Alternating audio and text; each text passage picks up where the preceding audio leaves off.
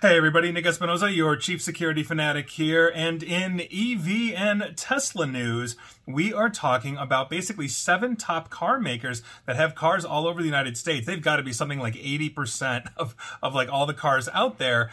And I'm wondering if they can stop Tesla. Now, this is coming from the Associated Press, and I think it's interesting, and I think it's an important one in terms of what the future of refueling is going to look like. Now, there was an announcement on Wednesday, July 26th, from seven major automakers who stated that they are joining forces to build a large North American electric vehicle charging network in hopes of getting people to at least consider switching away from gas powered vehicles and onto electric. At least that's how the industry analysts are seeing this move by and check out these brands that are on board with this. General Motors, also known as Buick, Cadillac, GMC, Chevy, Buick, and more, not to mention BMW, also known as BMW, Mini, Rolls Royce, and more, Honda, Hyundai, also known as Genesis, as well as some others, Kia, Mercedes, and Stellantis. Stellantis being Jeep, Fiat, Alfa Romeo, Dodge, Maserati, Chrysler, and more as well. Again,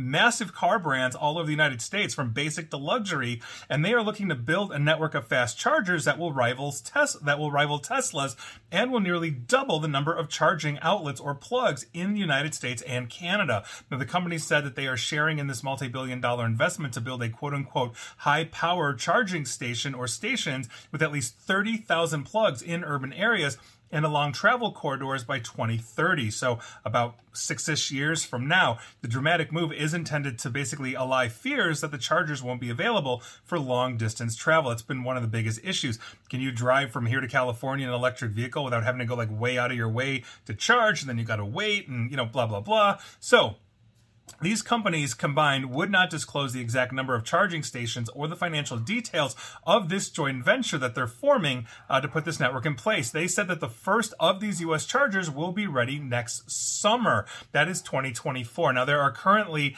just 8,700 direct current fast charging stations in the U.S. and Canada with nearly 36,000 charging plugs, according to the U.S. Department of Energy. So even with 30,000 more plugs, the United States will basically need far more chargers, and the National Renewable Energy Laboratory estimates that 182,000 fast chargers will be needed by 2030. Now, fast chargers can get a battery to 80% of its capacity in 20 in somewhere between 20 minutes to an hour, making them optimal for travel corridors and in some cases comparable to the time it takes up to fill a car with gasoline. And to be fair, I've owned some big vehicles in my life and small vehicles. I don't think it's ever taken me 20 minutes basically to fill it up, um, unless it's like a huge SUV or something. Now, they're much quicker than the 240 volt level 2 chargers that can take hours to get a battery to full charge. That's what a lot of people have in their homes. Now, the new network is expected to have 10 to 20 charging plugs per station meaning that there would be a minimum of 1,500 stations and a maximum of about 3,000. So we're probably looking at somewhere between two and 3,000 uh, of these of these uh, stations. Now Tesla's network has the largest number of fast chargers in North America at the moment they have 2,050 stations and more than 22,000 plugs in the US and Canada, according to the Department of Energy. This network, formed by the automakers, would be public and open to all electric vehicle owners.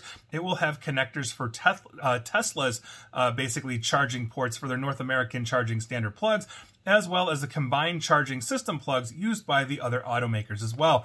And I think what we have here is an Apple Lightning port versus USB C standard, where what you have are the major automakers that combined will sell way more cars than Tesla. Tesla was not going to be that big because, again, you're talking about like GMC like Stellantis. These are massive, massive global corporations that are getting on board with this. And by virtue of that, they're going to have more cars out there. And so it really looked like Tesla was poised to win the entire charging station, meaning the standard for the charging port would be a Tesla design on available on all vehicles, but it seems like the combined weight of basically seven of the major uh, auto manufacturers in the entire world coming down on this they've got a real hefty advantage here. And so we're going to see where this goes. I, I don't think Tesla, being the Lightning port, is going to win over USB C. There's way more USB C than there is the Lightning port. You know, that was Apple's proprietary design, but the world is basically moving Apple to um, USB C as well, thanks to a ruling recently by the EU. And I think this is going to be no different here.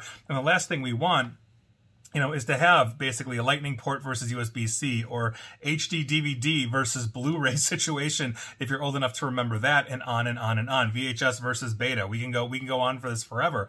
We're going to have one standard and I don't think at this point it's going to be Tesla unless something else changes, uh, you know, but that's a huge, huge shift in the automotive industry, especially on the standards, as well as the income for Tesla that could basically be leasing those designs or selling that product directly to the manufacturers on top of making their own vehicles.